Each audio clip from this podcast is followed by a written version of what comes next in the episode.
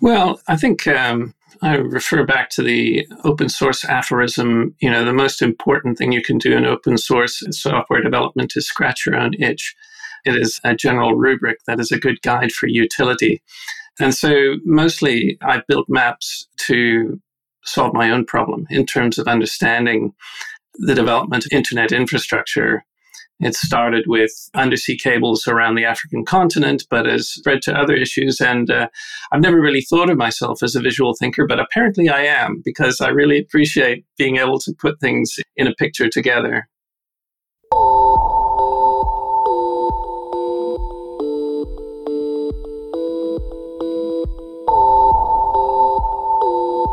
You're listening to Ping, a podcast by APNIC discussing all things related to measuring the internet. I'm your host, George Michaelson. This time, I'm talking to Steve Song, who lives in Nova Scotia, a province on the east coast of Canada. Steve is an expert in telecommunications policy, information, and communications technology in developing countries. His work is supported by the Mozilla Foundation and he works with NSRC, the Network Startup Resource Centre, and with APC, the Association for Progressive Communications. All three organisations will be well known to you for their work in internet development and capacity building, and for their participation in the public policy debates. Steve is also the founder of Village Telco, a social enterprise that manufactures low cost Wi Fi mesh and VoIP technologies. I discussed with Steve some work he's doing, mapping the network and, in particular, CDNs worldwide. So, Steve, welcome. Hi, I'm Steve Song, and in my professional life, I'm a policy advisor, half time under contract to the Mozilla Corporation, where I work on transparency issues and general access to internet issues. Mozilla is a company that believes that the internet should include everyone, and I'm part of that mission. Although I should quickly add the caveat that nothing I say today represents Mozilla formally in any way. And the other part of my time, I work for um, a global NGO called the Association for Progressive Communications, or APC, that is a um, network of civil society organizations around the world that work on uh, digital rights issues, and in particular, work on supporting community owned internet infrastructure. And so I work on the policy and regulatory aspects of that. I also informally work with the Network Startup Resource Center, which helps people build networks. With three hats on at a time, you're actually covering quite a lot of ground there in the engagement space with the wider world, the parts of the internet that are often less easy for people to reach. And that kind of fits for me with what I hope we're going to talk about today, which is some activity you do around mapping, geolocating, putting things in their proper location. Could you just talk a little bit about why maps in the context of the internet interest you so much? Well, I think um, I refer back to the open source aphorism. You know, the most important thing you can do in open source software development is scratch your own itch. It is a general rubric that is a good guide for utility. And so, mostly, I built maps to solve my own problem in terms of understanding the development of internet infrastructure. It started with undersea cables around the African continent, but has spread to other issues. And uh, I've never really thought of myself as a visual thinker, but apparently I am because I really appreciate being able to put things in a picture together. If we just talk a little bit about CDNs, content distribution networks. I think for old timers like you and me, we've got similar amounts of grey hair showing on the top. The internet was classically fully end to end. Me talking to you was an unimpeded conversation of packets flowing between us long haul. And in fact, for Australia, somewhere around 75% of all traffic was essentially long haul traffic. There was no content locally. But a CDN is about a subtle shift in how information in the global internet is delivered in a way, isn't it? CDNs are about ending some of that long distance tyranny and bringing content closer to where people really are.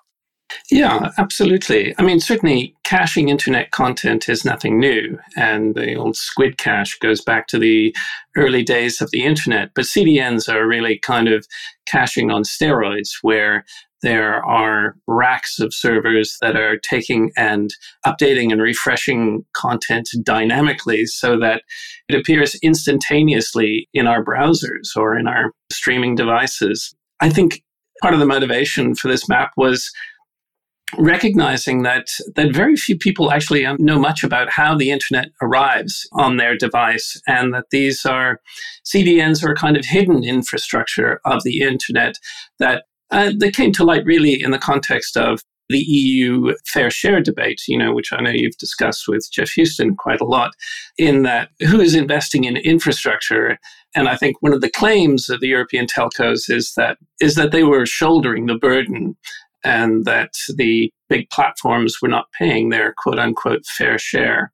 So part of it was really to, to surface the extent to which our infrastructure is actually provided by CDNs. And honestly, it was a revelation for me, just to, you know, the extent of CDN infrastructure, uh, for which I think I've only really scratched the surface. Classic internet, it's all about packets. You send a packet, you receive a packet you have trains of packets flowing down lines. You lose a packet in the middle. Sometimes that means you have to go back slightly earlier in a window of packets to get something resent. Sometimes you just throw it away and it means you suffer a loss of data in transit. The longer that piece of wire, you kind of get three things out of it. You get delay, you get jitter, differences in arrival of packets, and you get loss packets have to be dropped because devices along the path are dropping them. So you bring a CDN to the table, it kind of changes things a little bit, doesn't it? You still have packet sent, packet received, but the distance they're traveling can be radically reduced. And that means the consistency of service delivery, the jitter component, and the packet loss drop can kind of go away. So this is really quite directly a quality issue in some ways. Internet will work if you're prepared to put up with the loss. CDNs bring back the quality. So, can you explain why that becomes an equity of access issue? Sure. I think there's one thing I would add to that, and that is it's a cost saving issue. I mean, if you're not in uh, North America and Europe, you're typically paying to build your bridge to Peering Point in London or Amsterdam or New York. And the cost of international transit is a significant factor in being an ISP in South Africa or in Kenya. So being able to cache content locally is a huge deal in terms of the overall cost of your infrastructure. But also it can play a significant role in leveling the playing field for operators as well. I think the first CDNs we saw typically located at IXPs where everybody was able to benefit from faster access to content and it generally lifted the market in general. Now I think we're seeing these uh, CDNs being deployed further and further into the network and often behind corporate ISP or corporate operator firewalls and uh, closer to the customer, which is a good thing in one way, but also perhaps for the smaller ISPs, slightly problematic in terms of them having access to the same kind of CDN resources as the, the big operators. So it brings with it this question whether the competitive tensions between local providers are actually in an equalized playing field because once the large players bring capacity and assets to the table, you get a qualitative rise from service delivery. But it's a bit like the cash flow is maybe being exported back offshore. Uh, yeah. I mean, I, I think the. Um, in the debate between the platforms and the uh, the European telcos. I mean, I don't think there's anybody wearing the white hats in this context. I mean, the uh, I'm reminded of the uh, the Kenyan proverb: "When elephants fight, it is the grass that suffers," and this is very much a fight between two types of industry or two industries that are both quite successful and quite profitable. I think the the challenge we have here in thinking about the fair share debate is thinking about how do we get back to an internet that actually isn't driven by just a few companies, an internet that supports a multiplicity of service providers and operators. And so I think the downside of purpose built CDNs like Netflix's um, cache or like a Google cache or a Facebook cache is that they really they do entrench those particular service providers as opposed to, say, more generic caches like Cloudflare or Akamai that are open to all comers to provide caching services. Thinking about the idea of mapping, putting things in their proper location, there's two qualities at play. There's the map, which is the connectivity map. It's a more abstract map of who connects and the paths between things. And there's the physical map, the map in place. What is the distance barrier, the component of actual distance that's affecting things like round trip time and delay? Are you mapping both? I have aspirations to map both. And I think uh, other organizations like the Internet Society are interested in this space. And of course, there are also research institutions like CAIDA that are engaged in this kind of research. But what we have at the moment is kind of gaps between the two. So I'm very interested in mapping the physical infrastructure of the Internet because actually knowing where the cables are has all kinds of implications in terms of access, in terms of understanding ownership, in terms of understanding influence. And the CDNs are a part of that. They're a part of that physical a part of the, the internet. But then there is already a lot of mapping going on in terms of internet routes. And you've got platforms like Route Views where, where you can map the packets across from ASN to ASN across the internet. And I think there's an opportunity to sort of try and bring the two layers together, but we're not quite there yet. But I think it's fundamental we pay a lot of attention to the ones and zeros, but we don't pay a lot of attention to the fiber optics and the um, the rack servers that are the the layer one of the internet. And uh, I think of it like kind of ignoring the ocean currents or the continental gyre or the trade winds. If you're a you know 17th century mariner, if you didn't pay attention to that, then you know you would wind up somewhere where you didn't expect. And I think the physical connections of the internet also shape traffic. They shape the growth of traffic. And certainly, you know, an area of particular interest for me is the African continent. And where there are CDNs, your performance is orders of magnitude better yeah. than in an area where you're doing all of these round trips, as we were just discussing. So, in TCP terms, people often use round trip time and triangulation, three, two or three points of connectivity, forwarding and looking at round trip times. It's analogous to the sailor metaphor you're using, the idea of the cocked hat, the triangle of placement that you do from three measurements to three fixed points. So there's a very strong quality that TCP itself will actually tell you, I know that this thing is 200 milliseconds from Nairobi and 500 milliseconds from Johannesburg and 2000 milliseconds from Turkey. So I know it must lie within a radial distance of all of these objects. It's really strong. But there's another quality to mapping, which is kind of people scratching their heads going, yeah, but if you picked up the phone and asked Akamai to tell you which DC they have located their rack in, you can physically place the infrastructure. And to me, these two things actually join in a sense. There's the logistical question who has control? Where have they placed? And there's the internet question what's its impact on delay? So, again, are you kind of looking at both? Yes. I mean, as I say, have, I have aspirations in that direction. I think the challenge I find is in transparency of organizations and their willingness to share. So they just don't want to say where they've located this infrastructure for trade, strategic, or security reasons. They'd rather not talk about. Well, you know, there's an irony here in that some organizations are more transparent than others. And I found this in particular with mapping fiber optic infrastructure across the African continent. Some operators would provide detailed maps down to curbside of their fiber infrastructure, and some would not provide the time of day to even discuss the issue. And so it's a normative issue. And having spent about 10 or 12 years crowdsourcing data about African fiber networks, I've come pretty strongly to the conclusion that crowdsourcing is not really going to work.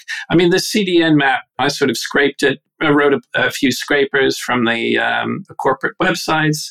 In some cases, depended on some clever research by people like Anurag Bhatia, who where yeah. it was able to reverse engineer the location of the Facebook caches by finding the airport codes embedded in the fully qualified domain names. So, this is the thing that diagnostically people who are running networks actually have to have some way they can quickly derive which piece of their own equipment is broken. And it seems to have been an emerging behavior.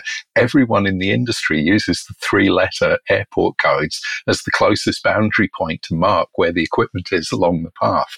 So, it's kind of a semantic analysis, isn't it? You look at the IP addresses, you translate them to the names, and you then string search for clues of letters that tell you it's the airport code for Johannesburg, and you've located the equipment.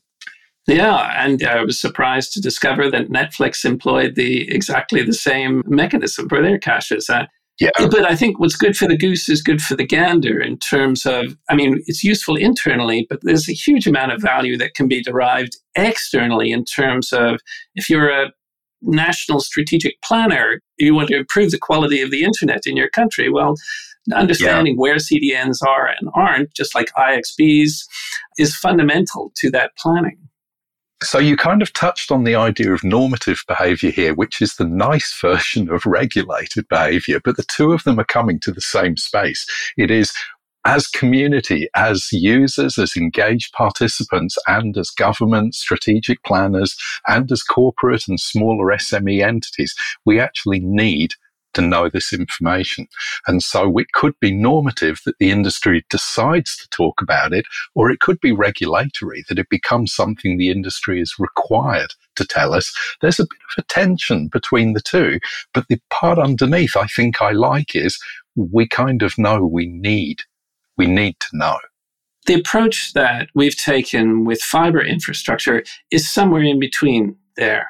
Uh, together with the World Bank and the ITU and the Internet Society and some African telecom operators, we proposed an open standard in the spirit of RFCs, right? You know, we've proposed a standard for describing fiber optic infrastructure, and we're working with operators to say, look, this is good for you. If you share data in this format, then A, you'll know that you're not sharing any more than your neighbor, because I mean, there's a lot of mistrust among operators. B, you'll know that when you read your neighbors or your competitors' data, that you will be comparing apples with apples in terms of the infrastructure. And C, you'll actually be able to build a coherent picture of the infrastructure. Because this is one of the revelations I'm digressing a little from CDNs to, to fiber. One of the revelations of developing this standard was realizing that nobody has the full picture in their country typically because the regulators insist the operators provide maps. But those yeah. maps, if an operator in Australia says, well, I've got fiber from Sydney to Melbourne, and every other operator reports the same information, which yeah. one of them owns that fiber? Which one of them has an IRU or dark fiber? Which one has just has lit capacity? Yeah, that actually is quite an interesting component of this because if we consider the ISO seven layer model, most of what people talk about in the internet kind of lucks out at layer two, the link layer. Their belief that they are plugging a device into a thing, physical layer, yeah, you kind of walk away a bit from that. And in fiber, as you've just hmm. said, there's this tendency for people to say, I have fiber, when what they actually mean is I've secured lease rights over somebody else's capital asset. And the problem for lots of people would be that the strategic question in fiber is how many physical different pieces of wire, how far apart, are there connecting me? Because if you consider some places like the Luzon Strait, it's incredibly crowded with fiber and it's an earthquake zone. So if you have taken lease on a fiber and it just happens to be going through the same path as your primary fiber, you have no backup against the physical event. None. Absolutely. So, this transparency issue has everything to do with internet resiliency. I was speaking to a fiber operator in Accra, Ghana, And they described a scenario where they were negotiating for a backup link with a competitor to be able to uh, buy a redundant link to increase the resiliency and uh, of their network. And it was only at the 11th hour of negotiations on price that they worked out that their competitor was trying to sell them dark fiber on the same cable, which they already had capacity. And yeah. the tip of the iceberg in terms of the uncertainties around physical infrastructure, it was just shocking to me. Speaking to operators who didn't have a fully complete map of their own network because of the turnover, right? People are building networks and somebody's given the job of documenting it and it hasn't been done to a standard because there is no standard for describing fiber infrastructure. And then the next person comes in and you get a kind of slow uh, degradation of the quality of the information which you know is updated in some cases but not in others. So it really was quite surprising to me. You also have mentioned you've been looking at the the wireless spectrum use, radio spectrum use across Africa as well. Now, that's a different kind of map. That's more the map of frequency. Is that about consistency and availability of technology to supply that service, or is it about the contention and the risks for people actually colliding in radio space? What's going on there? Well, when it comes to wireless spectrum, of course, everyone's familiar with Wi Fi, and lots of ISPs use Wi Fi to deliver services, but there are distinct limitations with that technology, particularly in power output. And so, obviously, other frequencies, such as those that are used by mobile network operators, are now coming into play for smaller operators. We're increasingly beginning to see regulation for private network operators, private 5G, private 4G networks, and regulations being introduced by regulators that, that allow, instead of just a blanket national license, individual licenses for operators so that you could do not just Wi-Fi, but fixed wireless access services or small cell in a particular city. You could provide uh, local LTE or 5G services. All of that is on the table now. But if you're an ISP or if you're a community owned infrastructure operator, in order to have that conversation with the regulator, you've got to be able to know what spectrum is available and what's not available. And because yeah. many regulators are a bit deficient in terms of publishing that information, there's another opportunity for kind of like standardizing, making that information available it's an asymmetric conversation. The people who are actually going to make capital commitments to deliver a service in a location may not have access to information that would materially alter how they bid and what service they offer.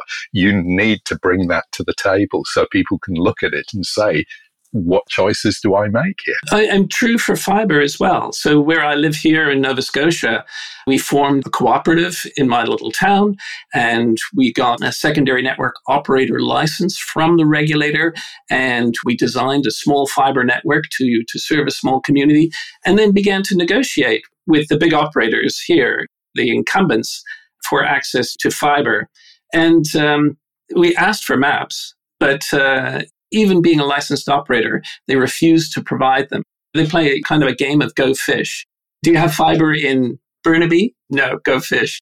And it's, it's ridiculous. You know, we should know where that infrastructure is because ISPs, community networks, I mean, they should all be able to go to those points of presence because those are the deep water ports of the internet, right? You know, once you get onto fiber, your capacity is effectively unlimited. Coming back to Africa, it's a large continental mass.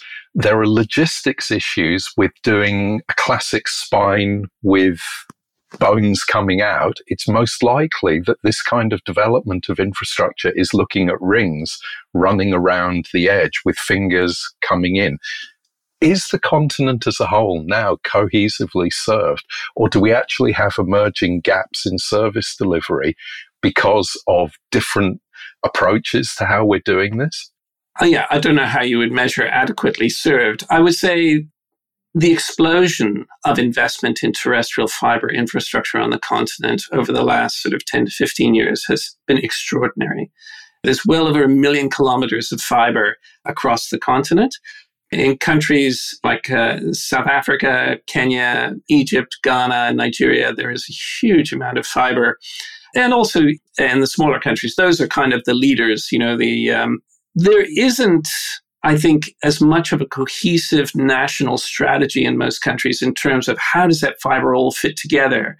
And there needs to be more cross border initiatives, which are growing now and have been growing over the last few years. But cross border interconnection is only going to increase resiliency and bring down prices. But it's been slow to come because crossing borders is political as opposed to purely infrastructural, right? Yeah. And so those things have come through kind of successive bilateral agreements. But, uh, you know, I think there's an opportunity through kind of trade agreements to accelerate that cross border development of fiber, which I think will be very helpful. These are long term investments. You get quite a long life out of a decision to deploy a large fiber like this, don't you? It's easily a 15 year, 20 year lifetime for this kind of capital play.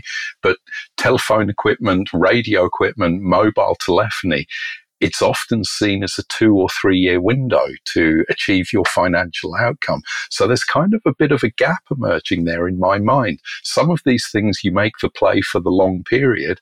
Others, you actually have to achieve financial viability very quickly.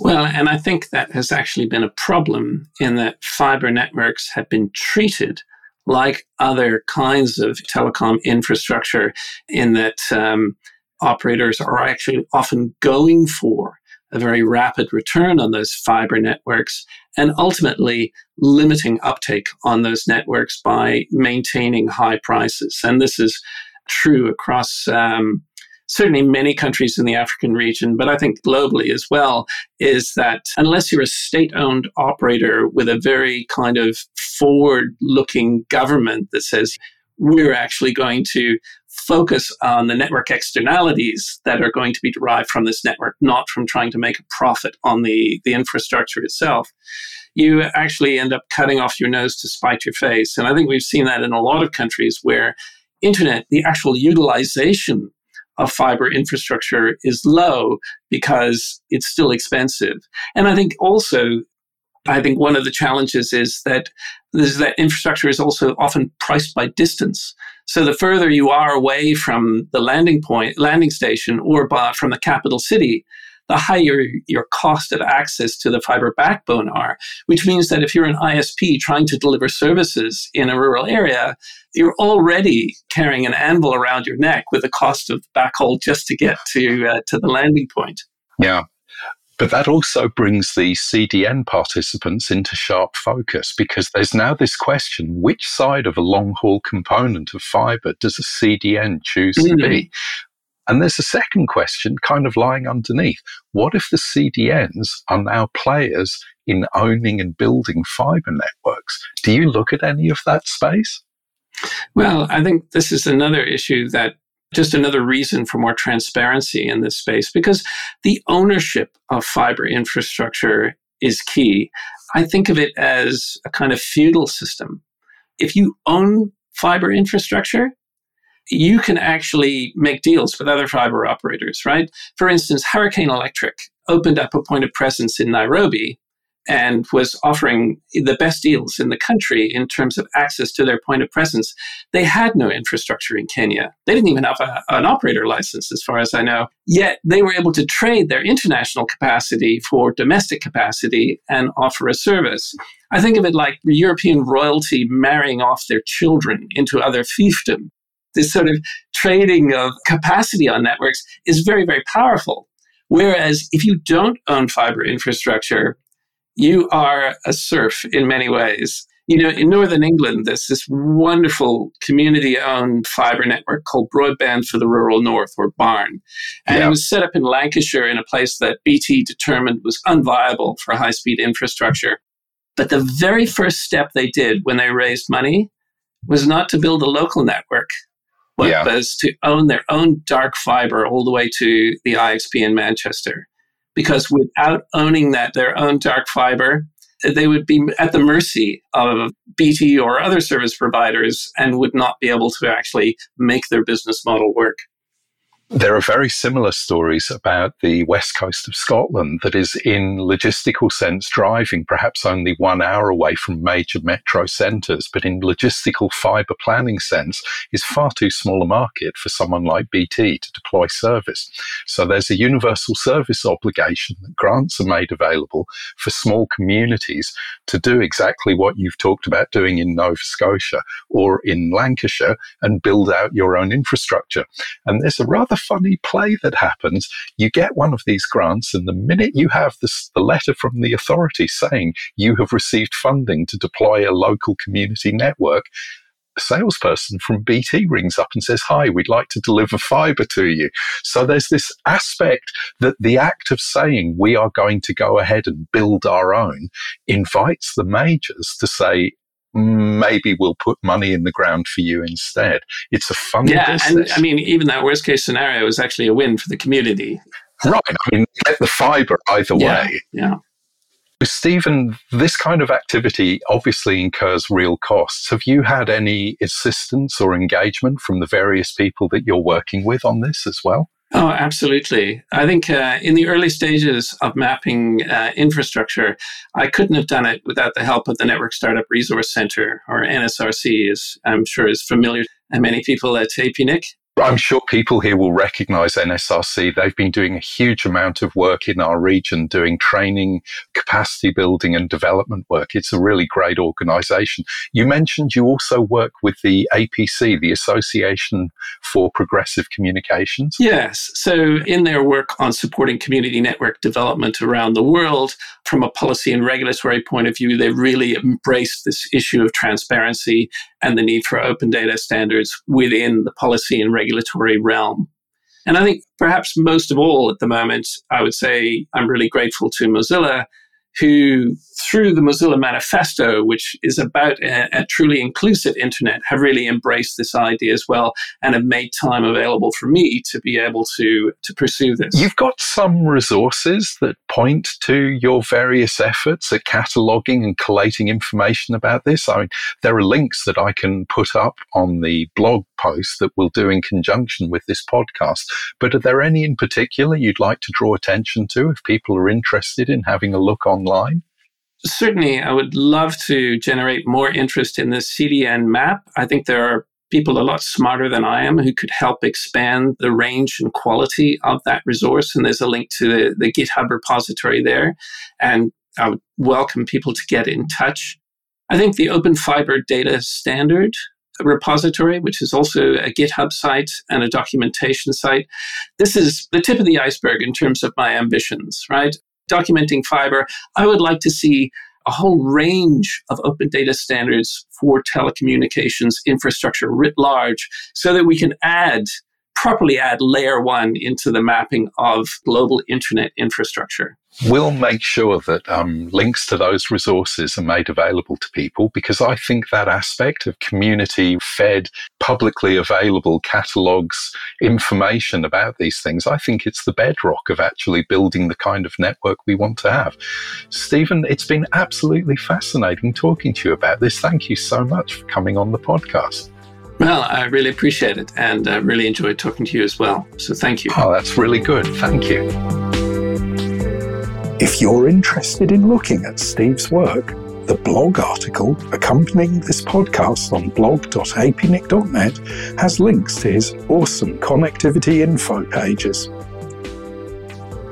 If you've got a story or research to share here on Ping, why not get in contact by email to ping at apnic.net or via the APNIC social media channels.